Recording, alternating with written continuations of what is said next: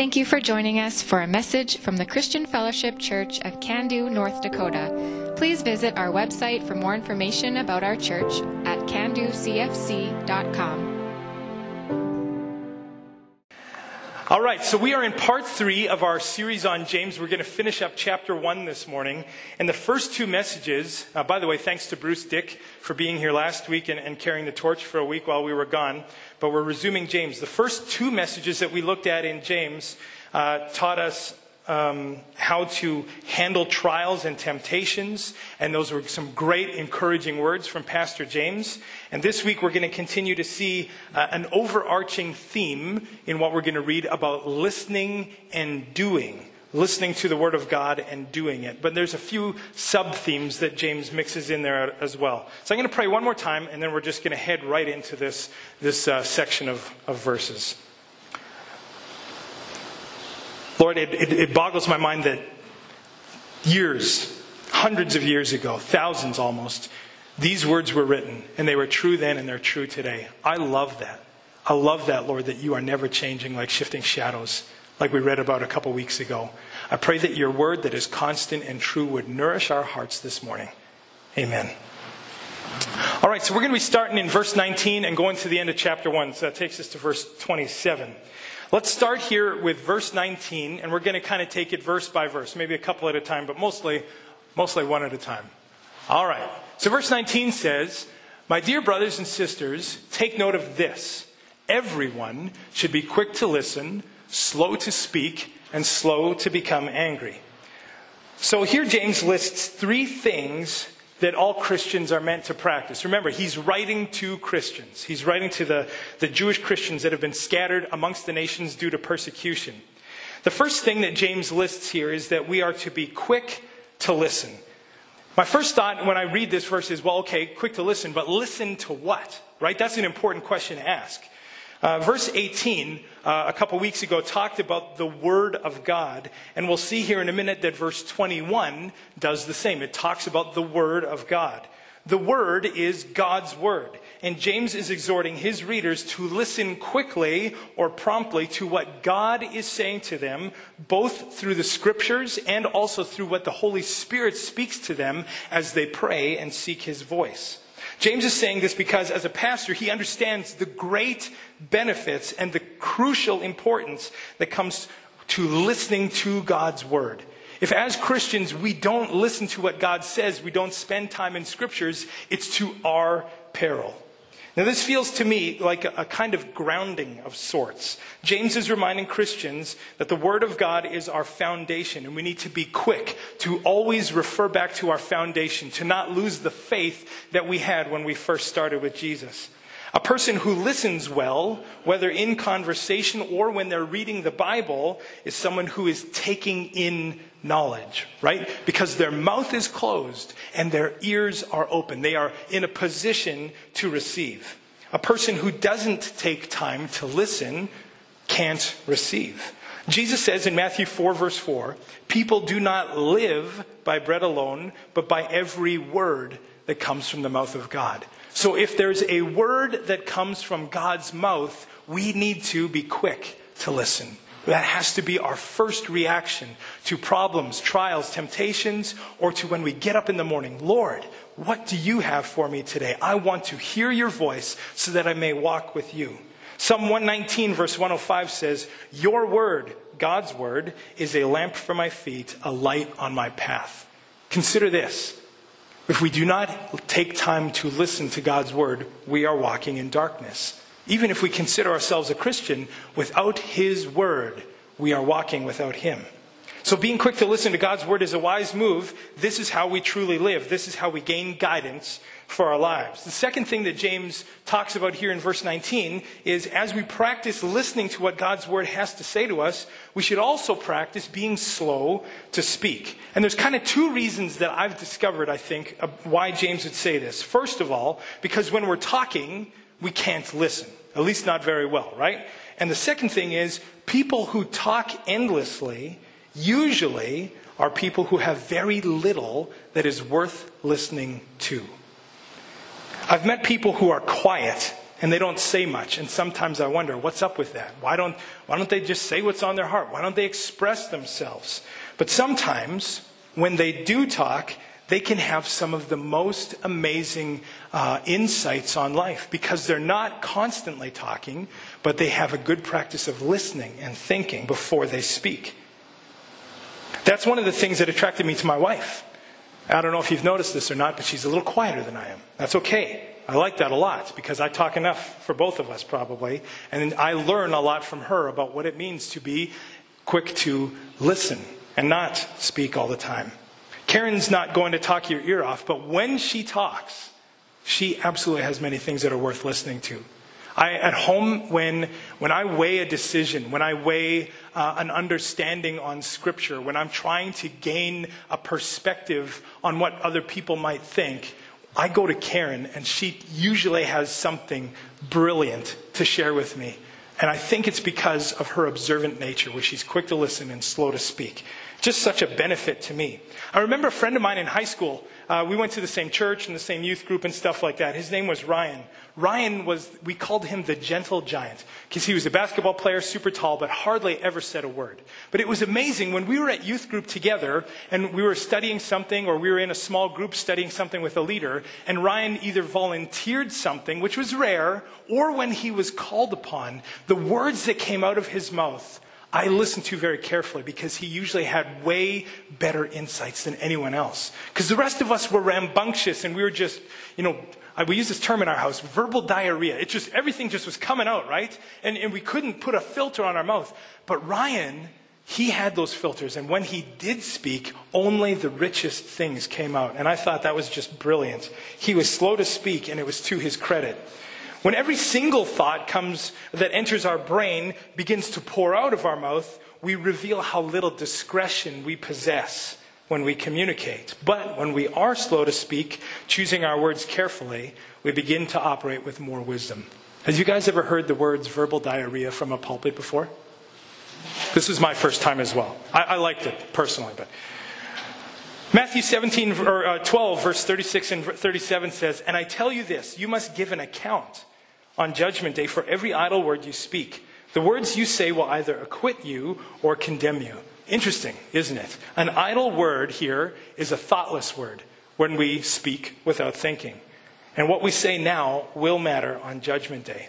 And the third thing here that James tells us in, uh, in verse 19 of James chapter 1 is he warns us to be slow to become angry. In other words, don't fly off the handle. Be patient with others and quick to forgive those who offend you. While it's not necessarily a sin to be angry or to experience the emotion of anger, it certainly is a sin to act out because of anger in our hearts. So, why do we receive this warning from James about being angry? Verse 20 gives us the reason. It says, Because human anger does not produce the righteousness that God desires. Interesting that James specifically mentions human anger. He doesn't just say anger doesn't produce the righteousness that God desires. No, he specifies, he says human anger does not bring about that righteous life. So, what other forms of anger are there if James specifically says human anger? Well, there's also uh, something called righteous anger or godly anger. Think about this, okay? Jesus, who never ever sinned, was indeed angry when he braided a whip turned over tables in the temple, and chased people out who were using the temple as a place for them to make profit. Luke 19, verse 46, says, has the quote from Jesus as what he says after he chases all these money changers out of the temple. He says, It is written, he said to them, My house will be a house of prayer, but you have made it a den of robbers. The Son of God sees his Father's house being misused and mistreated. Now, Jesus perfectly represents the Father, does he not? So, of course, he's going to be angry when people are misusing something that belongs to his Father or that is designated for the worship of his Father. Jesus was angry at sin. And this is a good thing. Romans 12, verse 9 says, hate, hate what is evil. That makes a lot of sense, right? Because if we're casual about what is evil, we may unintentionally allow it to take root in our lives. But when it, we identify it and hate it and detest it, and we, we get angry at sin and unrighteousness, that's how we safeguard ourselves from falling into a line of thinking that is evil. So here's the difference human anger usually arises if we are offended, if we don't get our way, or if our feelings or pride are bruised.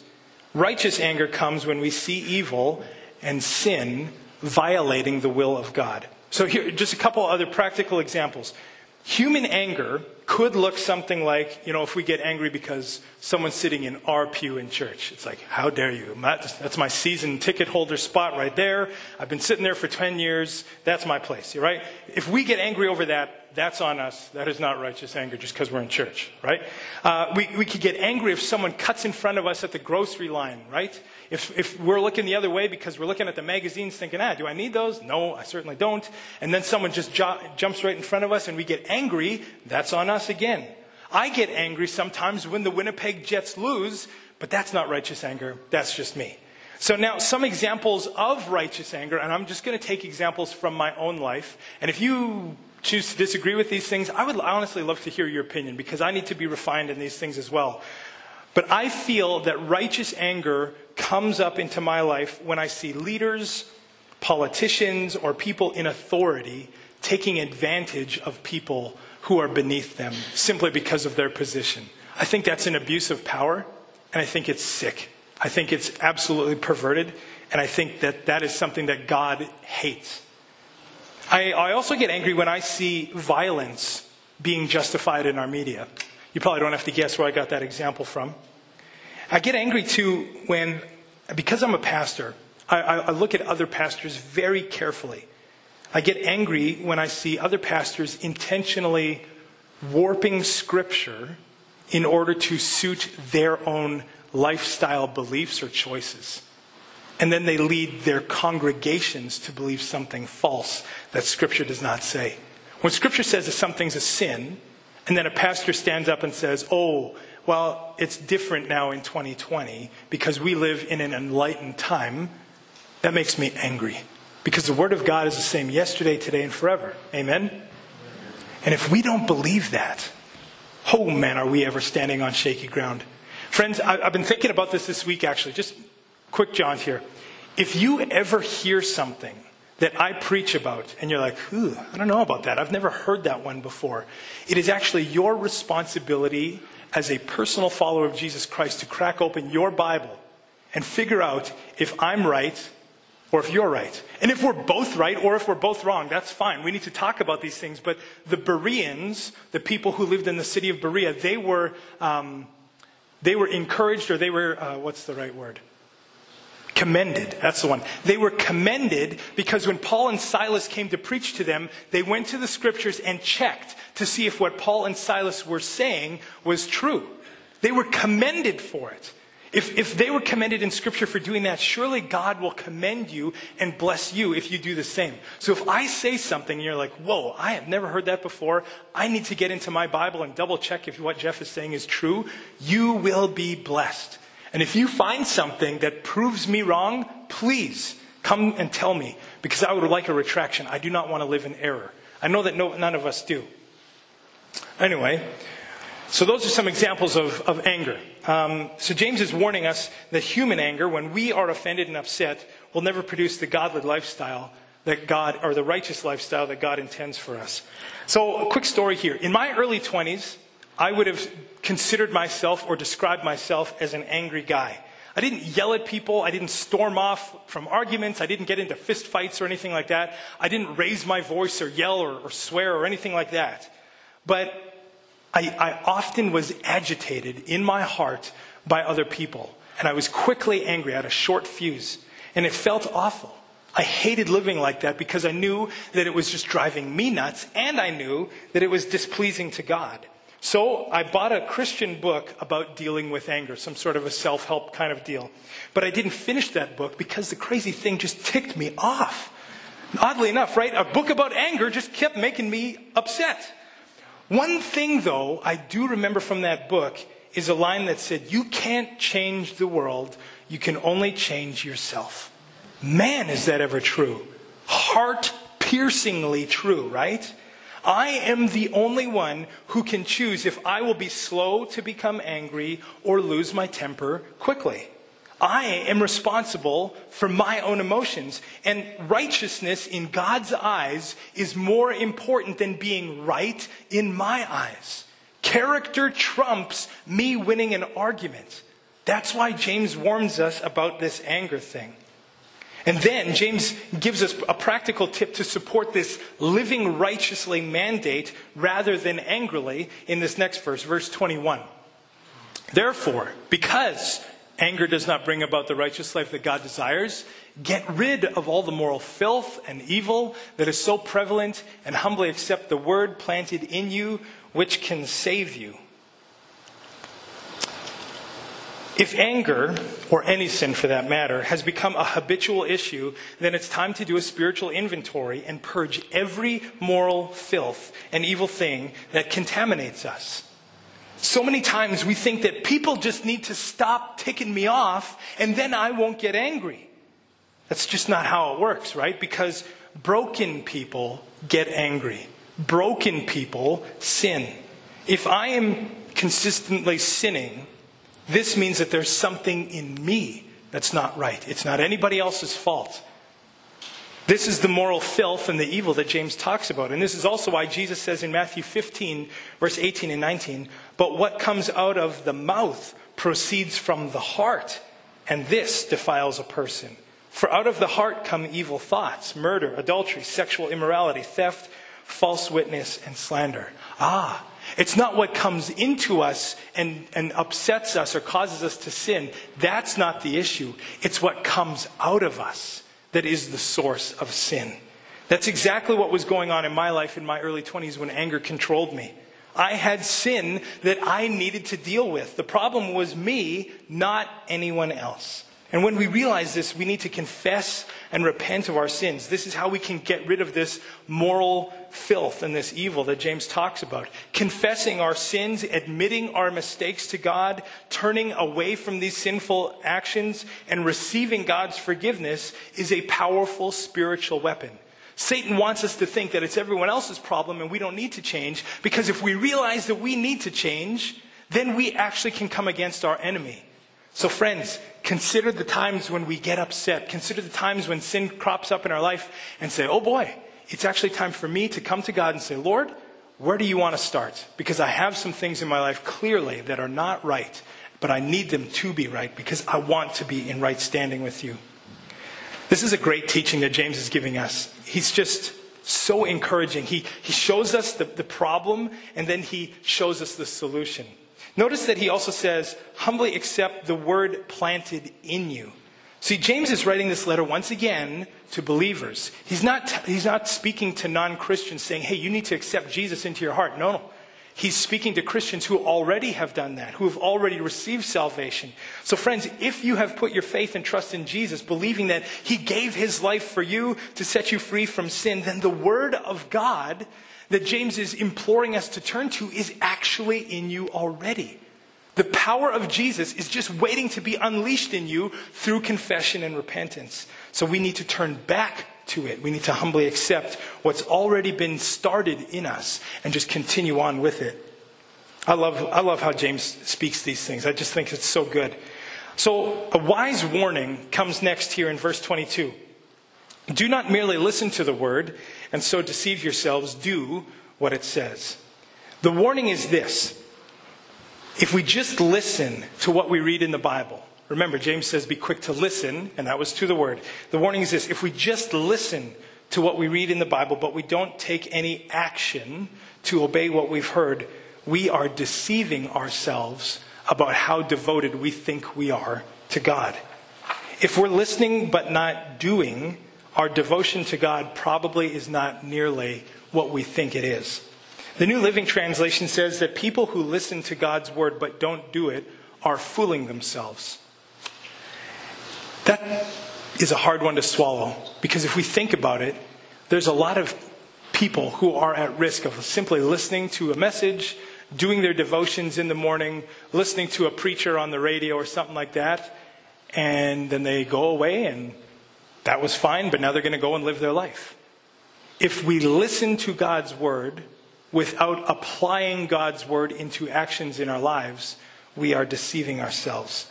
We fool ourselves by saying, I'm a devoted Christian simply because we heard what Jesus' will is, even though we were unwilling to do it.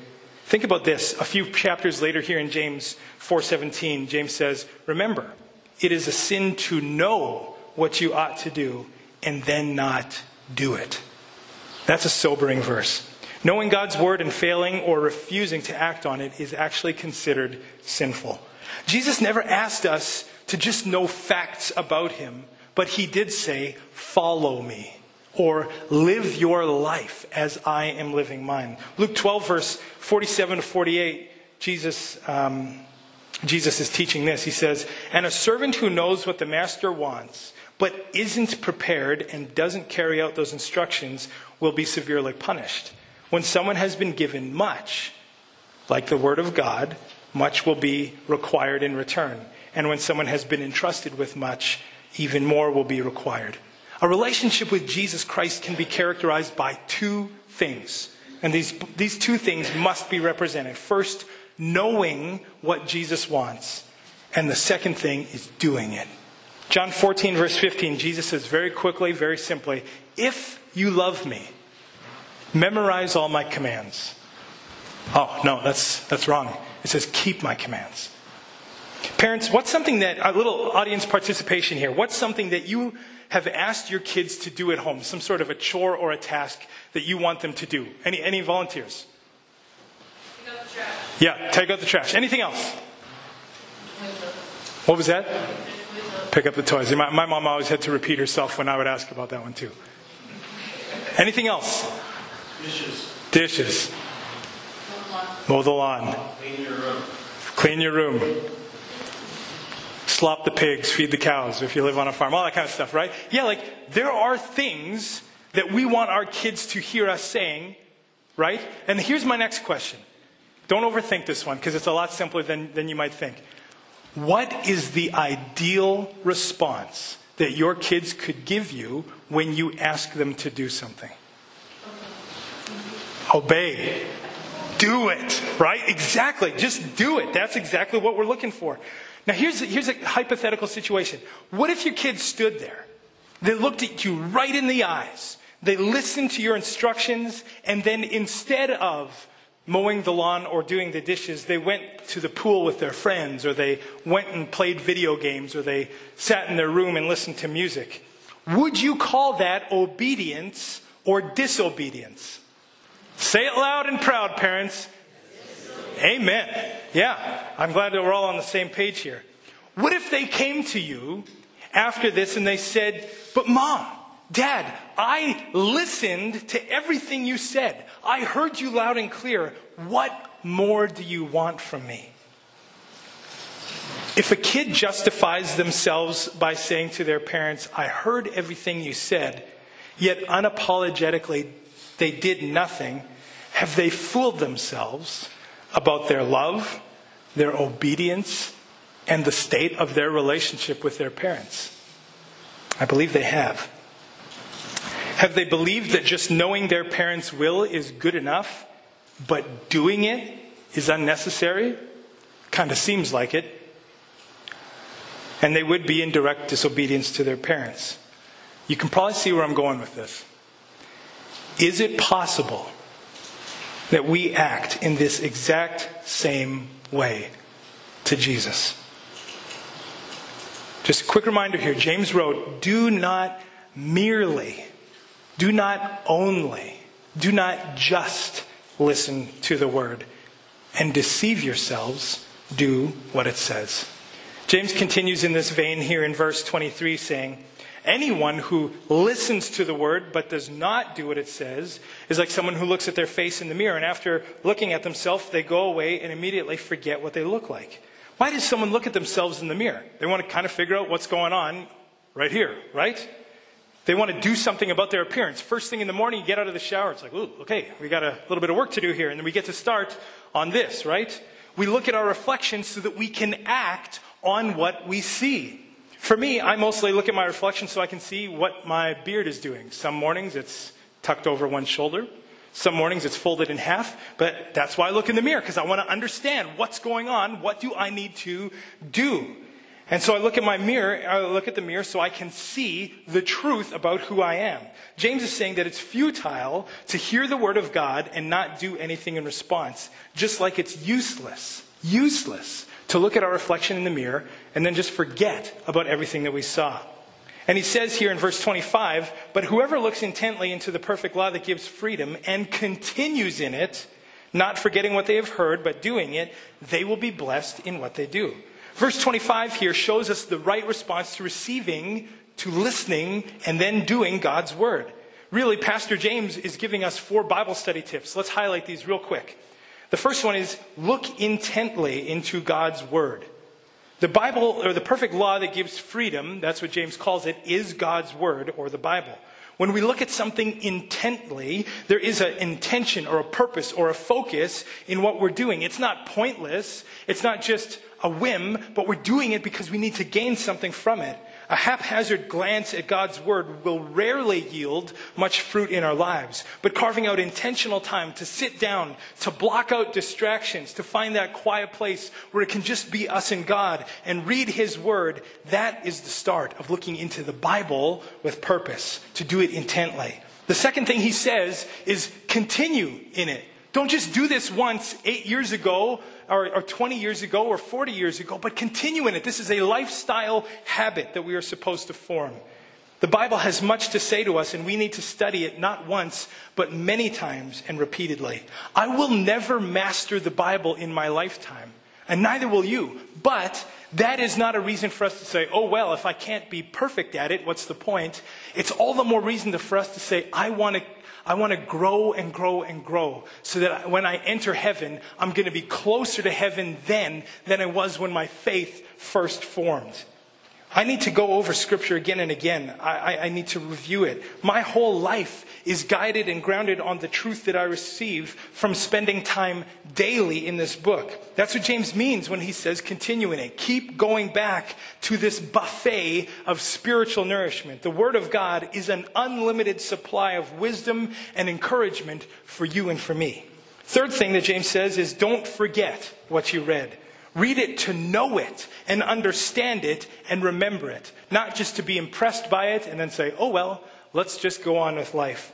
Often, when I spend time in the morning with my devotions, I will read a passage at least five times and upwards of ten times in order for me to understand it so that I can grasp what it's saying and then retain it, right? Because I'm not all that smart. I know you guys think I'm a brilliant pastor, but that's not the way it works, okay? I'm actually more average than a lot of people think. And I'm not that smart. I never went to Bible school. I don't have a lot of great habits in my life. But one that I do have is when I read the Bible and I see something that I don't understand, I don't shrug my shoulders the way I used to. Instead, I say, Lord, I'm not leaving this thing until you give me some understanding because your word is a light for my life.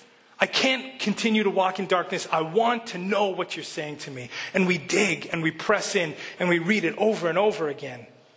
Whether it's a principle, or, or sorry, whether uh, Deuteronomy 6 6. This is kind of the whole point behind this one. These commands that I give you today are to be on your hearts. They're not to be just on the pages of Scripture, but these things are supposed to be transferred so that they're right here. So that when we're at work and we can't be in the Word all the time, the Word of God is alive and still working in us because we have spent time continuing in it and remembering it. And fourth, the final thing is do the Word. Find a way to put actions to what you've just read. If you read about an instruction, pray and ask the Lord how you can apply that instruction into your life. Whether it's a principle, a promise, a law, a command, encouragement, an act of faith, a deed of love, look for ways to live out what you read in your life quickly. Don't say, Lord, eventually I'd like to get to that place. Sure, you can pray that, but don't delay and just say, well, the Lord is magically going to make that happen. It's up to us to do what the Word is saying. And this comes with a promise for those who hear and do, the God, do God's Word, they will be blessed in what they do. There is no blessing that I see promised just for those who hear the word. There is a blessing here that we can clearly see for those who apply it. Verse 26. James kind of shifts gears here as we're closing off. In verse 26, he says, Those who consider themselves religious and yet do not keep a tight rein on their tongues deceive themselves, and their religion is worthless. This kind of harkens back to what we said at the beginning be quick to listen, slow to speak, right? This is along that same line. Careless or thoughtless speech adds no value to our lives. If a Christian thinks, as long as I believe the right things, as long as I go to church every once in a while, everything else in my life, what I do, what I say, it just doesn't really matter. That's a scary place to be. Once again, they have deceived or fooled themselves about their religion.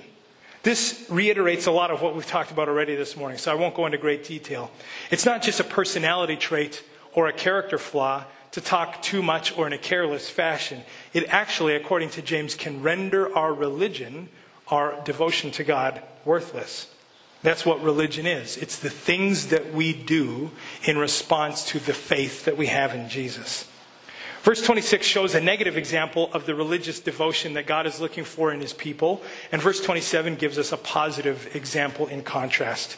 Religion that God our Father accepts as pure and faultless is this to look after orphans and widows in their distress and to keep oneself from being polluted by the world. Is this verse saying that we all have to have a ministry specifically caring for orphans and widows, and if we don't, we aren't real Christians? I know some people who actually believe, see, the Bible says you have to adopt, you have to foster, you have to have a ministry to these things. That is absolutely an encouraged thing. That is absolutely right. But it's not a law, it's a principle, okay? So James is reminding us to look after the needs of others. Orphans and widows are simply one example, right? Just because James doesn't say, look after those or he doesn't mention look after those who lost a loved one and are in mourning, doesn't mean that we don't have to do that, right? That would still be something good for us to do. So, God, if we look at God's example, He's our Father, right? And He stoops down and He loves and cares for us. James is just saying, hey, remember, God the Father accepts this kind of religion because this is the kind of thing that He's done for us. It's our responsibility to mimic the love and care and compassion of God. If we know someone who is in a vulnerable position, like an orphan or a widow, someone who is mourning the loss of a loved one, someone who's lost their job and is in financial pinch, it's up to us as Christians. We should lead the charge in responding to their needs and caring for them. This is the love that all of Scripture promotes and God our Father accepts.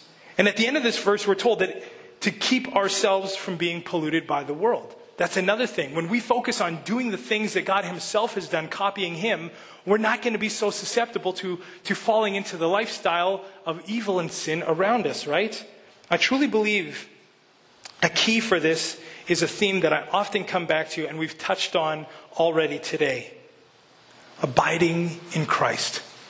If we spend time with Jesus, being quick to listen to His word and allow Him to be the primary the primary influence in our lives as we hear His word and do it, this will definitely help us to resist sinful practices that can infiltrate our lives otherwise.